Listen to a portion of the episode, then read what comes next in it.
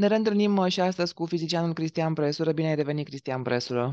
Bine v-am regăsit! Și vorbim despre o stea moartă foarte ciudată, despre care astronomii spun că are un, um, ca un miez dintr-un material foarte ciudat, ceva între solid și fluid, dar în orice caz nu arată cam cum ar trebui să arate. Da. Știi ce m-am gândit, Corina, că decât să vorbim așa și să spunem, uh, hai să vorbim despre o stea. E paradoxal, dar noi în astronomie, sau astronomii în general, vorbesc despre stele care există, care sunt acolo și că ar fi foarte frumos, în loc să spunem hai să vorbim despre această, hai să ne imaginăm că trăim peste 20.000 de ani sau poate 100.000 de ani și facem împreună o excursie lângă această stea, pe care astronomii acum au, au studiat-o de la depărtare fără să vadă foarte bine, pentru că nu au putut să, să o prindă în telescoapele lor. Doar i-au măsurat proprietățile. Dar să ne imaginăm că merge acolo, da? Deci să ne imaginăm că suntem peste uh, 20.000 de ani și facem amândoi împreună cu ascultătorii o excursie la o stea care, iată, se află la 13.000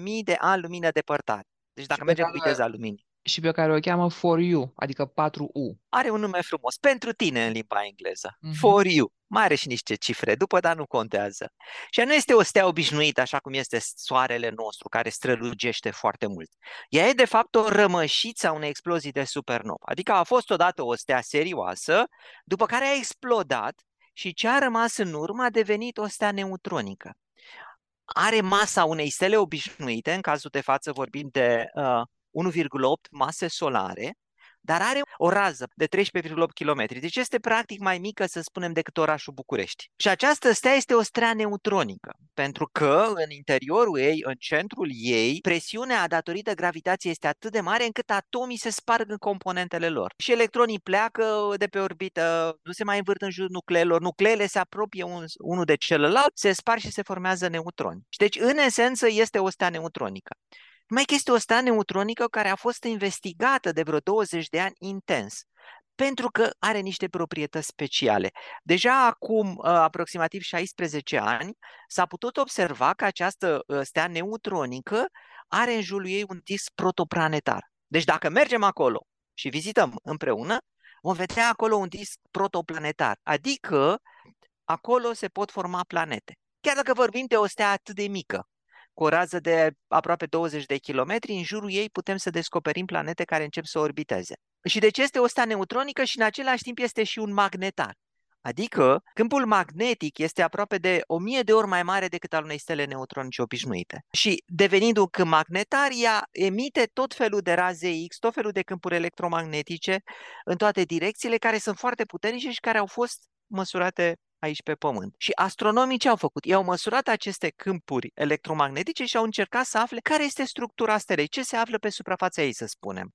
New Scientist scrie despre asta și, într-adevăr, e vorba despre acest magnetar pe care astronomii, iată, de la Universitatea din Padova, din Italia, l-au studiat folosind un uh, satelit, o misiune a NASA. Din articol am înțeles că este ceva foarte, foarte rar. Eu zice că nu este neapărat rar, cât neașteptat. De ce spun lucrul ăsta? Pentru că noi am învățat la școală că aceste stele neutronice, fiind așa de compacte, ele sunt aproape niște mingi rotunde perfecte, poate puțin deformate datorită rotației, însă suprafața lor este foarte, foarte șlefuită. Imaginează-ți că este șlefuită la milimetru, datorită gravitației puternice. Da? Munții acolo au o înălțime de vreo câțiva milimetri. Iar dacă ne uităm la nori, vom vedea nori formați dintr-un, uh, dintr-o plasmă de electroni care se află la o înălțime de aproape un centimetru. Așa am învățat noi până aici, deci că suprafața stelei este foarte bine definită, foarte rigidă. Uh, numai că această stea a devenit uh, neobișnuită acum pentru că ne aduce informații noi. Și anume cum? Câmpurile electromagnetice emise din interiorul stelei trebuie să treacă prin această suprafață. Și măsurând aceste câmpuri electromagnetice prin raze X, astronomii au putut să afle ceva despre structura suprafeței și au descoperit că nu este așa de rigidă cum ne așteptam, ci este cumva mai flexibilă, mai maleabilă. Ea seamănă cumva cu maioneza sau cu, cu pasta de dinți. Deci o substanță care nu este nici solidă, dar nici gazoasă așa cum sunt stelele mari obișnuite. O suprafață între. Și de asta spun că articolul spune că este o stea neobișnuită, eu aș zice că este un fel de descoperire, adică s-ar putea ca multe dintre stelele neutronice sau magnetare din univers să nu aibă acea suprafață solidă pe care noi imaginam noi, ci să fie oarecum mai, mai pufoasă, să zic așa, mai o substanță între ceva foarte solid și ceva gazos. Tot în același articol se menționează faptul că au fost uh, descoperite două proprietăți uh, ciudate la această stea, care au legătură cu polarizarea luminii. Odată e foarte slabă polarizarea luminii și apoi unghiul de polarizare se pare că este sucit, da? întors cu 90 de grade. Asta, de fapt, ce înseamnă și de ce lucrurile astea? Păi exact. Deci astronomii au măsurat lucrurile astea și s-au întrebat, dar de ce? Pentru că nu ne așteptăm la aceste efecte și le-au modelat apoi pe calculator. Și au ajuns la concluzia că pe suprafața sau aproape de suprafața acestei stele neutronice, acestui magnetrar, da, nu mai sunt neutroni. Acolo supraviețuiesc o parte din atomi, cum sunt atomii de fier. Deci chiar dacă în interior sunt neutroni, atomii sunt sparți, la suprafața atomii nu mai sunt sparți și supraviețuiesc acești atomi de, uh, de fier care, atenție, sunt foarte mult alungiți, oval să spunem așa, datorită câmpurilor magnetice foarte uh, puternice. Deci cumva este o structură a materiei pe care noi nu avem cum să o verificăm la noi în laborator, pentru că aici pe Pământ toți atomii sunt rotunzi, așa învățăm la școală și așa, așa sunt pe Pământ. Numai că aici sunt foarte deformați, foarte alungiți într-o anumită direcție și este această structură a acestor atomi care supraviețuiesc pe suprafața stelei, uh, care dă acele proprietăți de polarizare a câmpurilor electromagnetice. E, și asta în ce se traduce mai departe ca proprietăți? Pentru că structură diferită înseamnă proprietăți diferite până la urmă, nu? Da, dar asta cred că urmează să fie descoperit. Deci oricum este surprinzător ca să găsim că suprafața exterioară a stelei are atomi, acolo atomii nu sunt sparți, că acești atomi sunt alungiți, uh, că, că nu este așa solid așa cum credeam înainte. Uh, deci uh, toate lucrurile după aceea trebuie din nou investigate. Probabil că steaua asta va fi măsurată în continuare, pentru că am văzut deja vreo șase sau șapte articole care au fost publicate, pentru că se pare că este și foarte de interes, iar pe de altă parte e și mai ușor ușor de măsurat, pentru că are aceste câmpuri magnetice puternice, generează raze X uh, și tot felul de câmpuri electromagnetice care se pot măsura mai ușor. Deci cumva este obiect de studiu al cercetătorilor. Crezi că ar putea să fie um, cum să spun, un caz izolat sau ar trebui să ne așteptăm să mai descoperim, nu știu, colonii de astfel de stele. Poate exagerez. Da, ideea este așa, e o greșeală, e o întâmplare? Nu, ă, cred că întrebarea ta e foarte bună ă, și nu cred că este o întâmplare. De obicei, ă, noi când nu știm un lucru, despre ceva, se spune despre o stea neutronică, folosim modele teoretice scrise cu pixul și cu creion în primă instanță. Și astea conduc la niște soluții care sunt de obicei simple. Adică ne imaginăm că aceasta are o suprafață solidă pe care putem uh, să pășim. Deși, apropo, nu prea poți să păsești. Apropo că vorbeam că vizităm această stea. Nu putem să pășim pe această stea pentru că gravitația este foarte puternică, ne va aplatiza, ca să spun așa. Dar, în primă instanță, construim aceste modele simple. Și apoi ne uităm la natură și vedem că întotdeauna natura deviază de la aceste soluții simple. Pentru că apar tot felul de efecte fizice pe care nu le bănuiam, pe care nu le-am putut calcula. Deși în cazul de față nu cred că vorbim despre o stea unică ce are anumite proprietăți și toate celelalte sunt așa cum credeam noi.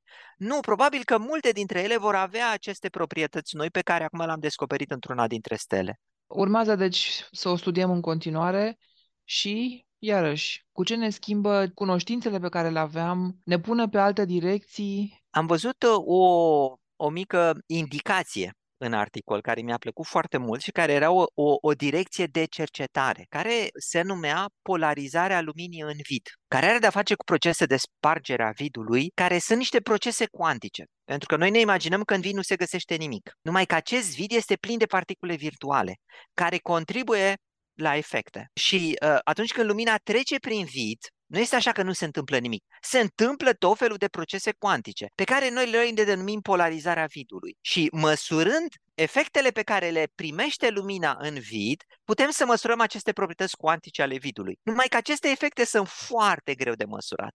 Se încearcă ceva asemănător, de exemplu, la uh, laserul de la măgurele. Acolo se încearcă crea niște câmpuri electrice foarte puternice. Laserul de ce e așa de puternic? Pentru ca să creeze câmpuri electrice foarte puternice, în așa fel încât să putem să măsurăm aceste efecte ale vidului cuantic asupra razelor de laser. Ori, cercetătorii spun așa, Măi, oameni buni, aici, în apropierea suprafeței acestui magnetar, câmpurile magnetice sunt așa de puternice, apropo de comparația cu laserul de la măgurele, încât ele ar putea uh, suferi influența vidului cuantic. Și deci este o șansă ca un proces teoretic pe care noi îl avem în, uh, în teorie, pentru că încă nu putem să-l verificăm în laborator, putem să-l verificăm pe razele X sau pe undele electromagnetice care vin de la acești magnetari cu, câmp magnetici foarte, cu câmpuri magnetice foarte puternice. Și pentru că ai început cu această scenă, da, să ne imaginăm că suntem peste nu știu câți ani și că ne plimbăm. Ne-am putea plimba, de fapt, noi așa cum suntem astăzi oamenii, ne-am putea plimba pe suprafața ei? Ă, ă, cred că nu. Sunt câteva efecte care ne împiedică. În primul rând este accelerația gravitațională foarte puternică la suprafața stelei neutronice. Asta face că vor fi aplatizați imediat. Dar să mhm. spunem că nu suntem aplatizați. Totuși, există o diferență iarăși foarte mare între modul sau forța cu care sunt atrase picioarele și forța cu care este atras capul. Pentru că există o, o diferență de înălțime între ele, partea de la picioare va fi atrasă mult mai puternic. Asta în engleză poartă numele de spaghettification, în românește de spaghetificare. Deci, practic, vom fi întinși ca un fel de pat al lui Spaghete. Procus, ca niște spaghete, exact de vom suferi. Și chiar dacă vom supra, supraviețui acestui lucru, vom avea acolo de a face cu radiații super, super intense. Adică este extrem de periculos, un mediu extrem, extrem de toxic. Și atunci, iarăși, nu vom supraviețui. Probabil că dacă vom ajunge de acolo, o vom privi de la distanță. Adică vom lua câteva telescoape la o distanță în așa fel încât să nu pățim mare lucru, protejați de tot felul de incinte uh, și ne vom uita la steaua respectivă de la distanță, cel puțin atât timp cât vom avea aceste trupuri biologice la o distanță de siguranță. E mult mai, uh, mult mai sigur să ne uităm la ea pe internet deocamdată, dar îți mulțumesc foarte mult pentru această călătorie imaginară și uh, ne reîntâlnim săptămâna viitoare. Cu mare plăcere, pe săptămâna viitoare.